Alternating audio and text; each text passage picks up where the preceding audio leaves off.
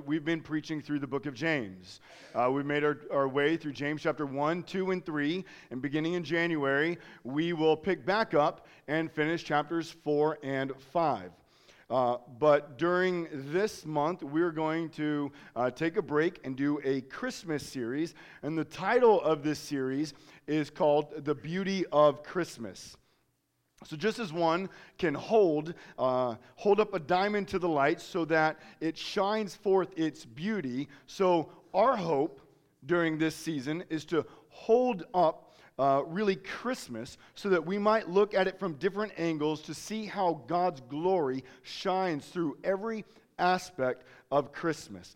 And our hope is that we would see how Christmas is about worshiping God through Jesus Christ, the very Son of God. And so uh, I'm going to ask you to stand. One of the things we do here is we, we stand at the reading of God's word. We do so because God's word comes to us with his inspiration, inspired by the Holy Spirit, for the purpose um, of our correcting, for the purpose of our training us in righteousness for every good work. And we are going to read Matthew chapter 1, verses 1 through 17, which is the genealogy of Jesus Christ. Matthew 1, the book of the genealogy of Jesus Christ, the son of David, the son of Abraham. Abraham was the father of Isaac, and Isaac the father of Jacob, and Jacob the father of Judah and his brothers, and Judah the father of Perez, and Zerah by Tamar, and Perez the father of Hezron, and Hezron the father of Ram, and Ram the father of, of Amminadab, and Amminadab the father of Nahshon, and Nahshon the father of Salmon and Salmon the father of Boaz by Rahab, and Boaz the father of Obed by Ruth, and Obed the father of Jesse, and Jesse the father of David the king.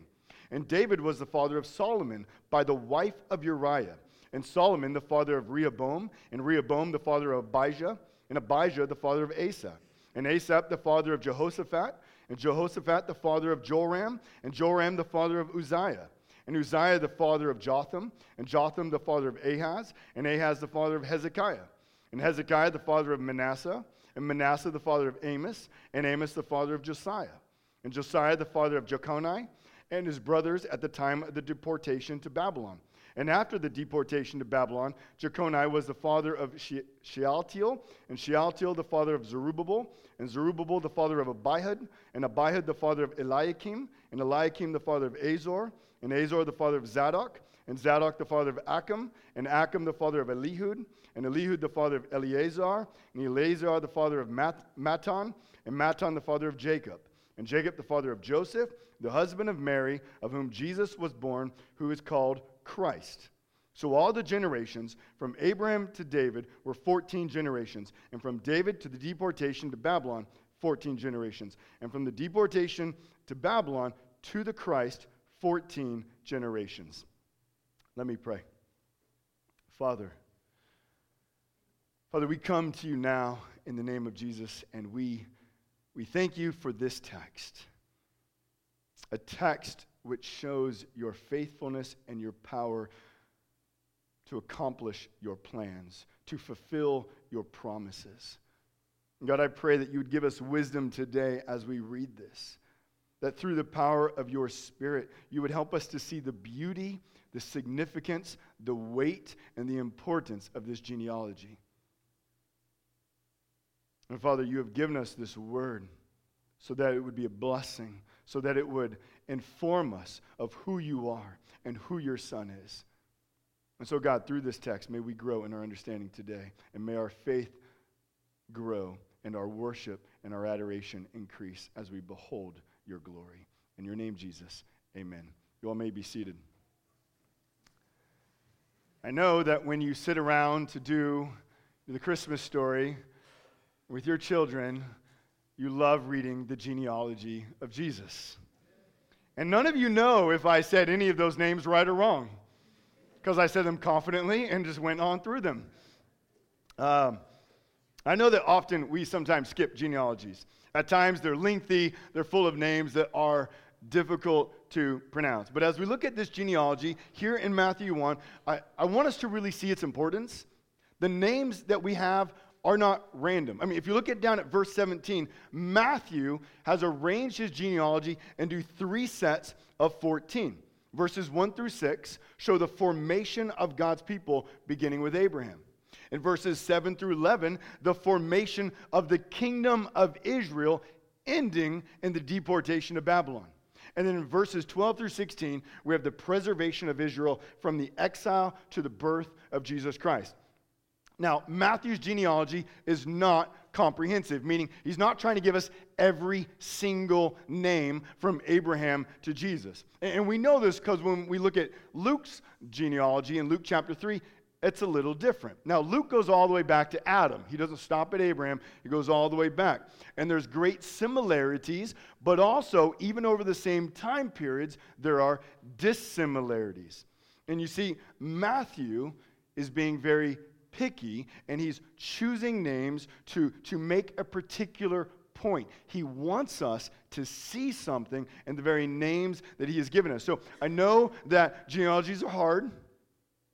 I'm not expecting everyone to go home and memorize this text, but the genealogies that we do have in God's Word are important for, for many, many reasons. And today, uh, we're going to look here at this text. And, and what I want us to a- answer the question is what does this genealogy tell us about God? Why is it here? What, why has Matthew given it to us that we would understand something more about God? And number one, I just want us to see that God is faithful to his promises. I just want us to start there. In verse 1, we read the book of the genealogy of Jesus Christ, the son of David, the son of Abraham. Now, just so you know, this is extremely familiar to Genesis. In Genesis, uh, Genesis is actually arranged with uh, the regular words, the genealogy of, and then it'll give the names. And in Genesis chapter 5, we have the book of the genealogy of Adam. And so Matthew is really wanting us to see that something new is happening here. Just as in Genesis, something new began, now something new is happening here. And what Matthew wants us to know is that this genealogy and this entire book all 28 chapters, is all about Jesus Christ. But why does he mention son of Abraham and son of David? These are two Old Testament figures. Why them? Why not other people? And it's because Abraham and David are two of the most significant figures in the Old Testament. God made specific promises to both these individuals that Matthew wants us to see are ultimately fulfilled in Jesus Christ. So, what I want to do is just kind of give a, a recap of how Genesis, Genesis begins and how do we get to Abraham? What leads to the promise that God gives to Abraham? And in Genesis, we see uh, that God created man and woman to live with him and enjoy his rule and blessing. We see that in Genesis 1 and Genesis 2. But because of sin, which we see occurs in Genesis 3, humanity is removed from the garden in the very presence of God. Humanity, in fact, is so sinful that when we get to chapter 7 of Genesis, God says that he is grieved over humanity and that he is going to flood the entire earth. It's a type of cleansing that is going to take place. But even after the flood, although the earth, in a sense, has been cleansed, we see that the heart of man is still rebellious to God, and thus man continues to sin and rebel and reject God. And so, because of sin, humanity, what, what the Bible says, has, has joined the kingdom of Satan. They're no longer under the rule of God, but they've been moved into a different kingdom now. They're now under, within the kingdom of Satan and thus opposed to the rule of God. And so that's how the first 11 chapters are bringing us to this understanding. And so at the end of the first 11 chapters, we're left with wondering will man ever dwell with God again? Will we ever come upon the mountain of God, meaning within his presence? Will we ever enjoy God's rule and blessing? Are we destined to live apart from God and eventually suffer his wrath? And so that's, that's where we're at within 11 chapters. And then comes chapter 12. In chapter 12, God takes an idol worshiper named Abram and he says, I will make of you a great nation, and I will bless you and make your name great, so that you will be a blessing. I will bless those who bless you, and him who dishonors you, I will curse, and in you all the families of the earth shall be blessed. You see, sinful man is unable to come to God, and what we see in Genesis 12, God therefore comes to man. And he makes a promise. And the promise is that once again, humanity will experience God's rule and blessing. They will enjoy God, they'll be able to come into his presence. And we might say, well, how? How does that take place? Well, ultimately, when we come through Genesis and then uh, throughout the rest of the Old Testament and we make our way into the New Testament, Paul tells us in the book of Galatians, this is what he says in chapter 3, verse 16. Now, the promises were made to Abraham and to his offspring. It does not say offsprings, referring to many, but referring to one, and to your offspring who is Christ. And so Paul is telling us that the promises that were made to Abraham, that all the families of the earth would be blessed through him, meaning, meaning the peoples of the earth would again experience the blessing of God and be able to come into the presence of God. Paul wants us to know that only happens through Jesus Christ. But this great plan of redemption begins with God making a promise to Abraham. So that's why Matthew is, is, is calling Jesus the son of Abraham right now. He's wanting us to remember back to this promise that through Abraham, all the uh, families of the earth will be blessed. But what does this blessing look like? How will it come to us? And so that's why we also are given the name Son of David. You see, David was a great king of Israel. He was actually the second king. The first king was Saul. He was chosen by the people, and he ended up not following God at all. And then, thus, God brought forth David to be the king. And David is a king and a descendant of Abraham. That's one of the things the genealogies do throughout the Bible. They're tracking all the way from Adam to Abraham, through Judah, through David, all the way to Jesus, because we're, the, the storyline is showing how through Abraham, God is bringing about his son Jesus Christ to bring about redemption. And now, in David, we're, we're told that David is a man after God's own heart, and he wants to build God a house of worship. So far, God has been, um, there has been a tabernacle, which is kind of like the traveling tent. Uh, it's the traveling holy of holies that Israel set up all throughout the wilderness. And David says, I want to build you a house. I want to build you a house that's worthy of your glory. And God says, No. It's not for you to build me a house. But then God turns to him and says, In fact, I want to do something through you. And in 2 Samuel chapter 7, verse 12 and 13, this is what we read. When your days are fulfilled and you lie down with your fathers, I will raise up your offspring after you, who shall come from your body, and I will establish his kingdom. He shall build a house for my name, and I will establish the throne of his kingdom forever. And so now remember, humanity is separated from God because of sin. They're no longer able to enjoy the rule and the blessing of God.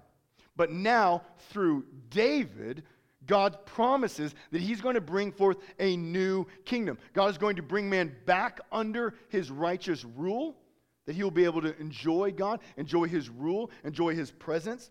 And the throne of this king and this kingdom will never pass away. In fact, 19 times in the book of Matthew, Jesus is called the Son of David. All throughout this book, G- Matthew wants us to know Jesus is the King. Jesus is the King. Jesus is the King. He's the one we've been waiting for. He's the one who is establishing the eternal kingdom. You see, Jesus has come to establish God's kingdom. This is the gospel. This is why we gather each and every week. And we can talk about many different aspects of the gospel. But one of the primary things is that Jesus has come to establish a new kingdom, a greater kingdom, one that will last forever, one that will not be destroyed, one that will not be thwarted, one that the enemies will not be able to overcome and oppose. And so Matthew wants to see that Jesus is the one that we've been waiting for. The entire Old Testament has been leading to this point that we would once again be able to enjoy the rule and the blessing of God. And so Matthew begins his gospel by wanting us to see that all the promises in the Old Testament, that all the hopes in the Old Testament are ultimately coming to fulfillment in Jesus Christ. And so Matthew's point is that God keeps his promises. He is faithful to his promises. Over the thousands of years that God has made his promises, he has remained faithful. So that, that brings the question back to us Do we know that God is faithful? Do you know that God is faithful? Do you know that he never breaks his word? Do you know that every promise that God has made, he's always kept? Do you know why? In Numbers 23 19, this is what it says God is not a man that he should lie, or a son of man that he should change his mind. Has he said and will he not do it? Or has he spoken and will he not fulfill it? Moses, the author of Numbers, is directing us to saying, hey, God is God. And he is able to do all that he has ever said he would do. He is always faithful. And Jesus, the birth of Jesus, ultimately culminating in the, the death and resurrection of Jesus, is the ultimate proof of God's faithfulness. And so, Matthew, in the very beginning, is just wanting us to remember our God is faithful. All that he said he would do is now coming true in Jesus Christ. But a good question to maybe ask is how is it God is able to keep his promises? How? I mean, we often make promises, but we're unable to keep them because of various circumstances, right? How is God, over centuries of time, with an innumerable amount of circumstances and variables that get thrown in there, able to maintain his promise? And so the second point that I have is what we see in this genealogy is that God is powerful to keep his promises. You and I, we often have great intentions. Eh, hopefully we have great intentions, right? Many times we have great intentions, but because of our lack of power, we could say, we're unable to always do the things we want. We, we want to arrive somewhere on time. And that doesn't happen, right? Like most of you all show up like at 1010 here. Like it's funny, uh, every week we, we'll, joke around, like at 10 o'clock, there's like 15 people in here. But by 10, 15, there's 140 people in here. And we're like, where did they all come from? Um, we make promises to go out to dinner with people. We make promises, we make plans, but then because of various situations, because of variables, because of people, because of weather, because of things that happen, often our plans get interrupted, right? And we're not able to do the things that we want. So, therefore, we could say sometimes our promises are broken. Some of our desires are left unfilled, but it's not because we don't want them to happen. We might really want them to happen. We might earnestly desire to make something happen, but because of things simply outside of our control, it doesn't happen. Do you ever have that? Some of you are thinking that was Thanksgiving meal this last week, right? It just turkey did not turn out the way it was supposed to. Or sometimes Christmas, or sometimes just things that we plan. But when we come into God's word, what we see is that there is nothing outside of God's control from beginning to end. In fact, the genealogy seems to, to truly emphasize the power of God in order to accomplish his purposes. So I just want to show three ways that we see God's power in this genealogy. Number one, God uses many nations. Now, Matthew is writing to a primarily a Jewish audience, and yet the genealogy he gives is not strictly Jewish. In verse 5, we read of Rahab. Well, Rahab was a citizen of Jericho, which is a pagan kingdom. In fact, Jericho was the great city that stood and opposed Israel when they entered into the promised land. And yet, in the book of Joshua, we see that Rahab protected the spies that Israel had sent. She believed in the God of Israel. And not only was she saved from destruction, but God then brings her not just into Israel as to be a part of the people of God, but He brings her into the very line of Abraham that brings forth Jesus Christ. Think also of Ruth in verse 5. Now, Ruth is a Moabite. Israelites despised the Moabites, a hated people. And yet, God brings Ruth, an alien into Israel, and she becomes the great grandmother of King David, which ultimately then leads to the birth of Jesus Christ. And let's not forget that Abraham, Abraham is the first Gentile that gets brought, uh, brought into the family of God. In Joshua chapter 24, 2, we read that he, just like his fathers, worshiped idols. What we see throughout this genealogy is that God is not limited to one race, to one ethnicity. In fact, in fact, what we also see is that God used Babylon as a means of bringing judgment upon his people. Four times in, in our genealogy here that Matthew gives us, in verse 11, 12, and twice in verse 17, we're told that Israel was deported to Babylon. Clearly, Matthew wants to remind us that God uses people of different races, of different ethnicities, of different kingdoms to all accomplish his purposes. He's not limited to just one people. God's power transcends ethnicities, races, languages, cultures, and kingdoms. Next, we see also that God uses different social classes to accomplish his purposes. When we look at this list of names, and we could go through each and every single one of them, but that would be a lot of names. Uh, we see that there's not just the, the social elites that are, that are listed. I mean, there are kings like, like David and Solomon, Rehoboam, Hezekiah, Ahaz, and Manasseh, these, these kings of Israel. But there's shepherds like Isaac and Jacob, and even David was a shepherd. There's aliens and sojourners like Rahab and Ruth, who we already mentioned. There's prostitutes like Rahab. And if you remember in Genesis 38, Tamar acted as a prostitute also. There's even children who are listed here.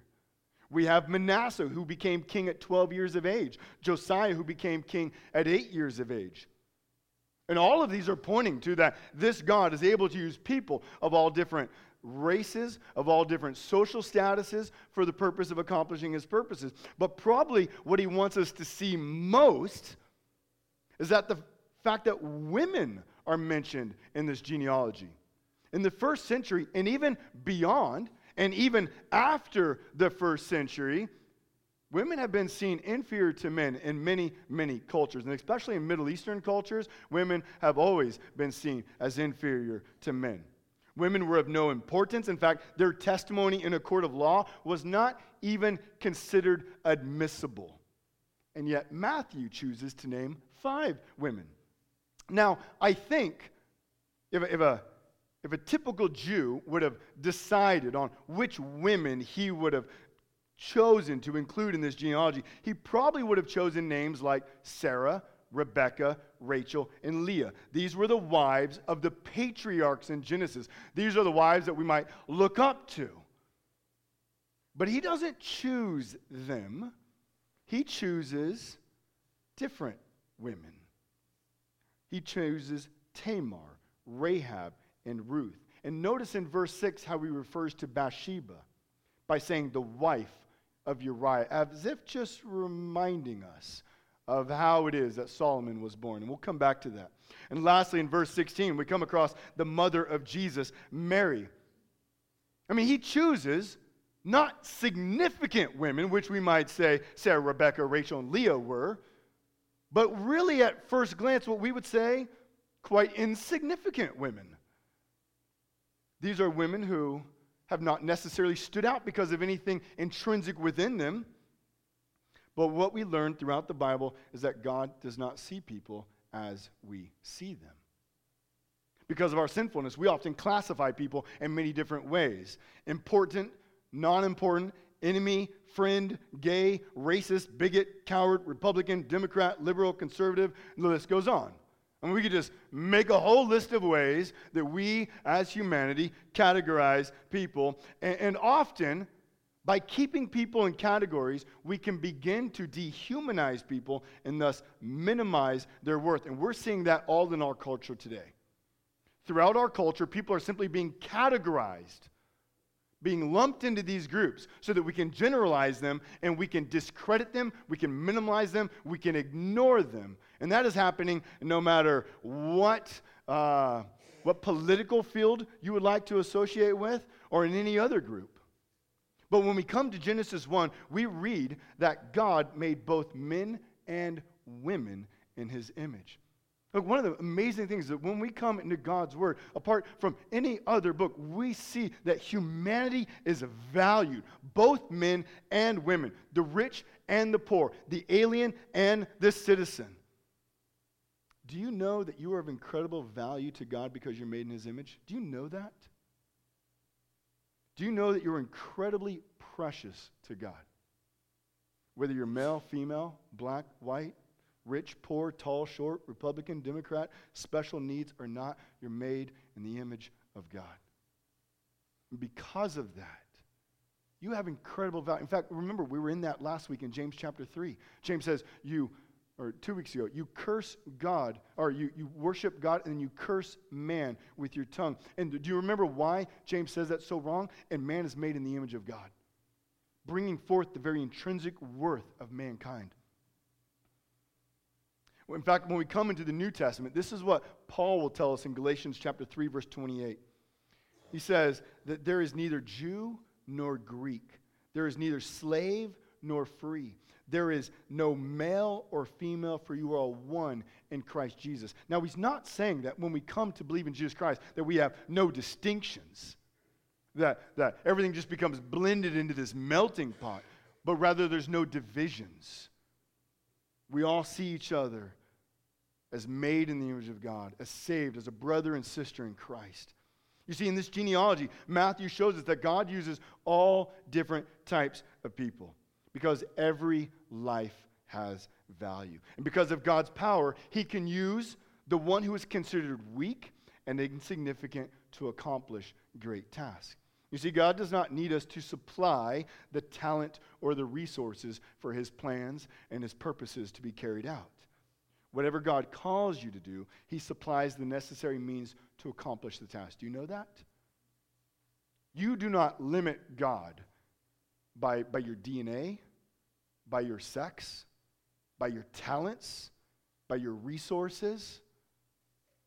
We do not limit God in any of those ways. In fact, this genealogy is meant to redirect our attention from ourselves to God.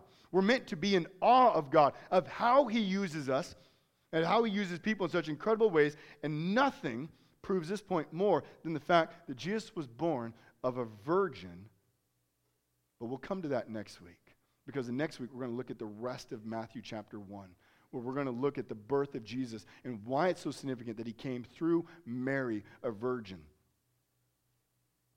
The last thing I want us to see that highlights God's power here is that God uses sinners. Now, I know that that at one glance is not surprising, and that any of us, if we were to say, you know, are these people sinners that are made in this list that leads up to Jesus? Every single one of us would probably say, yes, of course they're sinners. And yet, that's probably what we would do is we would just move right past that point.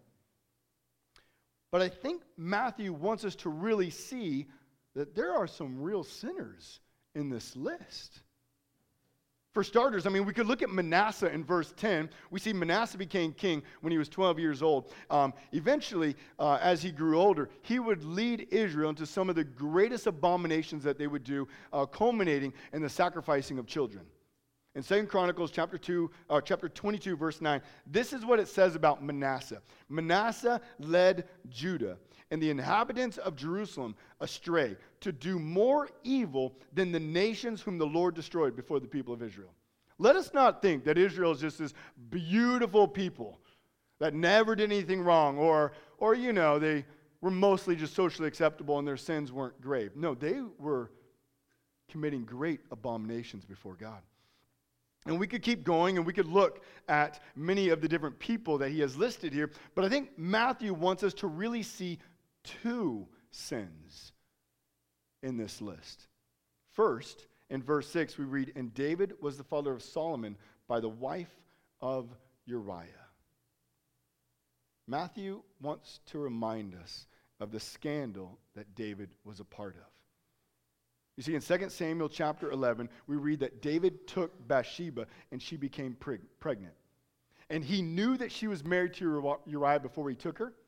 That didn't seem to matter. His lust consumed him. He took her anyway, and upon finding out that she was pregnant, he had her husband killed, trying to cover it up. But that's not the only sin that he wants us to highlight, that he highlights for us. In verses 11, 12, and again, twice in verse 17, we read that Israel was defeated by Babylon, and they were deported. Now, all of Matthew's readers know why Babylon came and destroyed Israel. In fact, the prophets all testify to it. The kings of Israel, who were supposed to lead God's people into obedience, instead led them into idolatry and wickedness. You see, the king was expected to serve as a model of covenant faithfulness and was to represent the rule of God to his people. A king was to serve as a model of covenant faithfulness. This is what it looks like to live for God. And they were to represent the rule of God, meaning he was to lead Israel, lead God's people into righteousness. But beginning with David, we see that every single king has sinned. We have had no perfect king. King after king after king after king after king has disobeyed God, has rebelled against God, has rejected God in various ways, and thus they have not led Israel into righteousness. And so we learn that God's people have survived not because of the brilliance of their leaders, not because of luck, but Matthew is wanting us to see that Israel has been preserved all the way from Abraham through the times of the king, through the exile to Babylon, and back again because of God. He's the one who has preserved them. Let me ask you why are you here today? Just think through it. Why are you here? Why are you alive today, this morning? Why are you in this room listening to this message on this day? Now, you might say chance. You might say fate. You might say because, because of your own choice. Or could it be that there's a God who is far greater than you and me, and He is the one who is ultimately guiding all of history. According to God's word, the reason we are here, the reason we are breathing right now is because God in His great power is sustaining you and I. He is the ultimate cause of your heart beating at this moment. See, the sins of man have not thwarted the plans of God. As we make our way through this genealogy and we see imperfect person after imperfect person, we realize, but yet, but yet God is faithful. Nothing seems to have been able to thwart or divert or oppose God's plan. The God of the Bible is not limited by our disobedience, our imperfections, or our weaknesses. What we learn is from cover to cover is that God, in His great power, uses our obedience and disobedience to accomplish his purposes. Do you know that? Read through the Old Testament and look at the sins of Israel and how they continually reject and rebel, and yet the purposes of God seem to continually advance through the entire Old Testament. Promise being fulfilled after promise being fulfilled, culminating in the birth of Jesus Christ. See, no matter who you are, no matter what you've done, do not think that God is unable to use you. Do not think that your sins are too great for God to love you. This genealogy testifies that God can use the gravest of sins for the accomplishing of his purposes. And Christmas testifies to God's faithfulness and his power and his determination to save by sending his son Jesus Christ. And so the question we must answer is Will I trust in Jesus Christ as my Lord and Savior? We've seen that God is faithful. We've seen that He has the power to accomplish His purposes. So the question is, is Have I believed in this God? Now, over the next few weeks, we're going to look at different parts of the Christmas story. Today, we're looking at the plan. Next week, it's the mission. And we're going to look at various aspects of Christmas. Again, like a diamond, trying to turn it um, so that the light would hit it. And that with us, we would see the glory of God, uh, glory, glory of God, tongue twist here, the glory of God shining forth through all of, uh, of Christmas. Now I've lost my thought. That's okay. You know, I'm just glad I made it through the names. Um, you know, it was hard. Uh, I did have to read through those a lot. Anyways, um, what I want us to do, though, just right now, is I just want us to look and see that Jesus is the long awaited king who brings God's rule and blessing. That's Matthew's whole point. And, and when I got to this point, I thought, man, we could do this cursory look through Matthew, just showing how Matthew shows Jesus to be king, on how Matthew shows Jesus fulfilling all these things that, uh, that we have found in the Old Testament, on how he perfectly models covenant faithfulness, on how he leads us into perfect righteousness. Uh, but what I want to do here is first, I want you to see that the genealogy is bracketed by the word Christ. Look at verse 1 and verse 17. Verse 1, the book of the genealogy of Jesus Christ. Verse 16, Jacob, the father of Joseph, the husband of Mary, of whom Jesus was born, who is called Christ. And then verse 17. So all the generations from Abraham to David were 14 generations, and from David to the deportation to Babylon, 14 generations, and from the deportation to Babylon to the Christ, 14 generations. Now, many of you probably know that Christ is not Jesus' last name, but just so you know, it's not his last name. Um, the word Christ means the anointed one. And so in the beginning, the book of the genealogy of Jesus, the anointed one, verse 16, whom Jesus was born, who was called the anointed one, and then all these generations culminating to the birth of the anointed one. That's what Matthew wants us to see.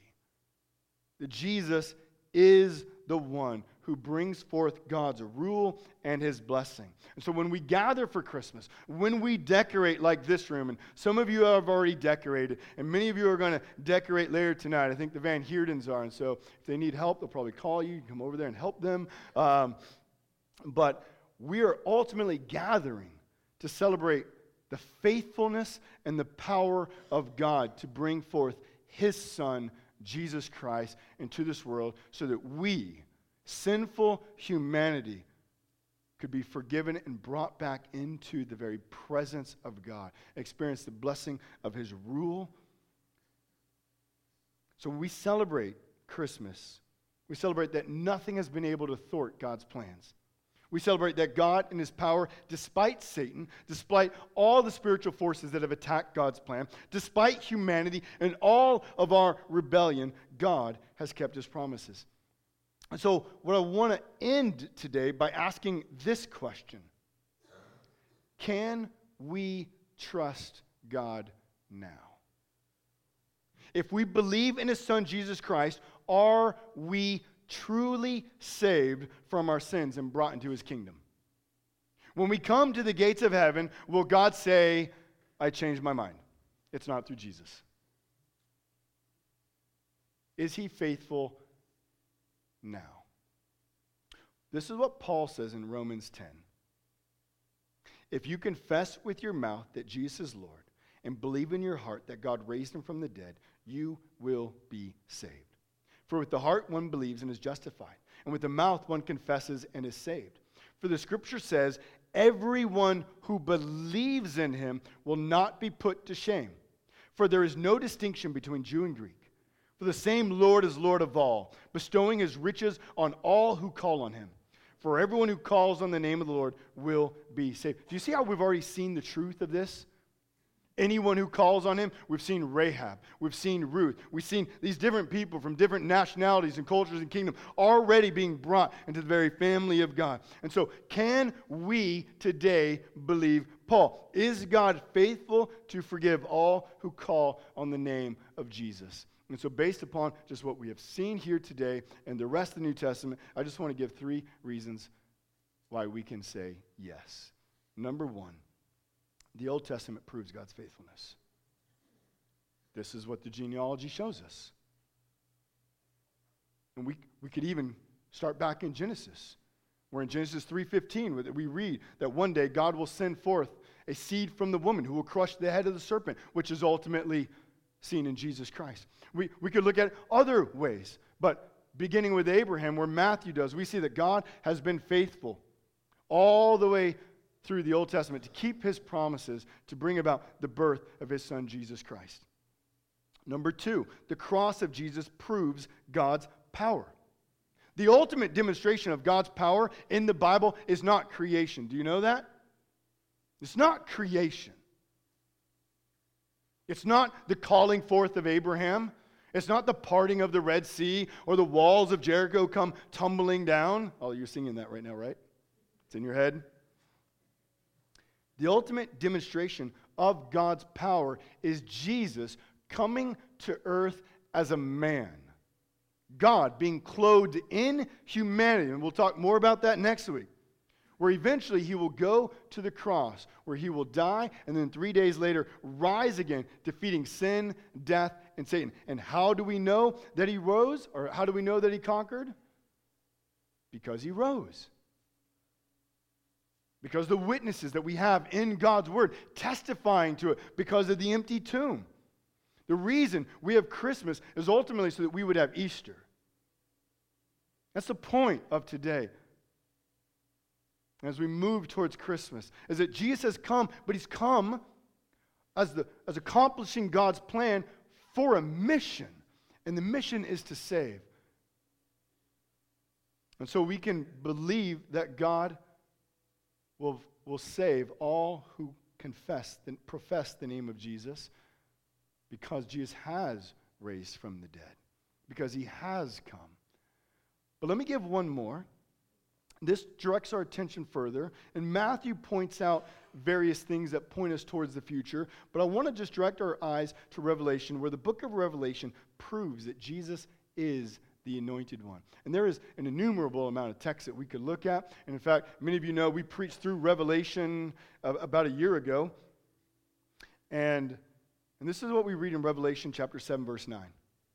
After this I looked, and behold, a great multitude that no one could number, from every nation, from all tribes and peoples and languages, standing before the throne and before the Lamb, clothed in white robes, with palm branches in their hands, and salvation, and crying out with a loud voice, Salvation belongs to our God, who sits on the throne and to the Lamb. You see, Revelation reveals the spiritual realities that surround us. They also, at times, will point us towards the spiritual realities that, that lay ahead of us. And here, we're given a glimpse of what happens at the end of creation.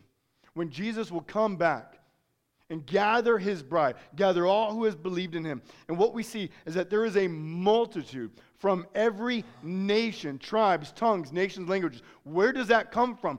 All the way back in Genesis chapter 12, verse 3, where we, where God promises that through Abraham, all the families of the earth will be blessed.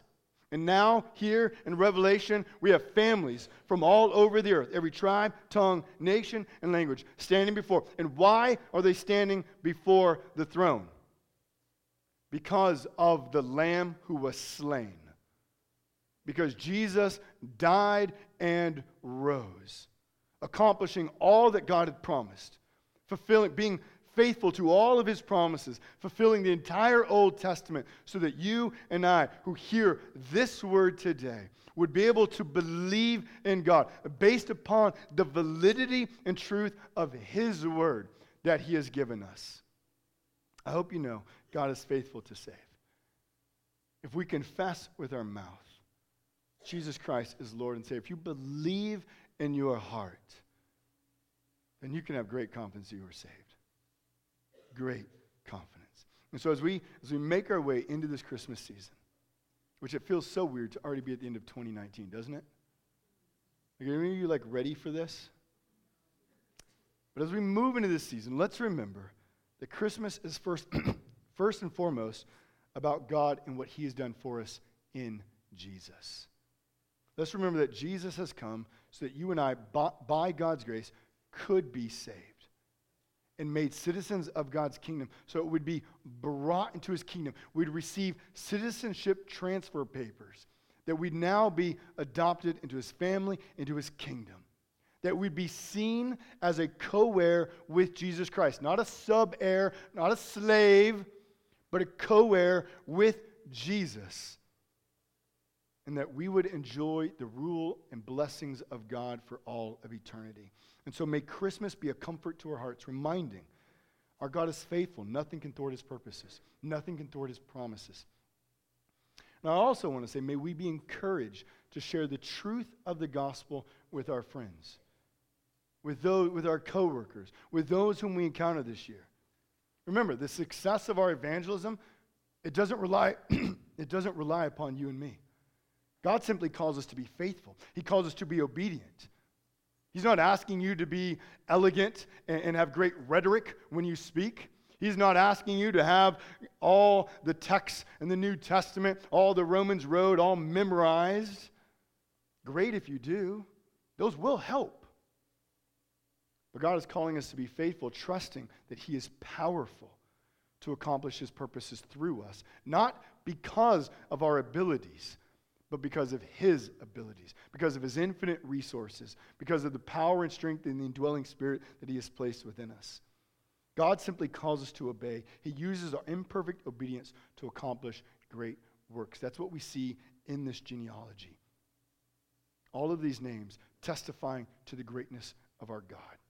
And so let's begin as we go through this series with remembering that we are here because of God. And that there's great comfort that our God loves mankind because we are made in his image. He has sent his son, Jesus Christ, to die on the cross so we could be saved. And we know if we believe in him, we are saved because he is faithful to keep his promises. Every promise he has made, he has kept. And because he is perfect, holy, and righteous, he will always continue to keep them. Let's pray, and I'll invite the men to come down, and we'll pass out communion this morning. Our Father,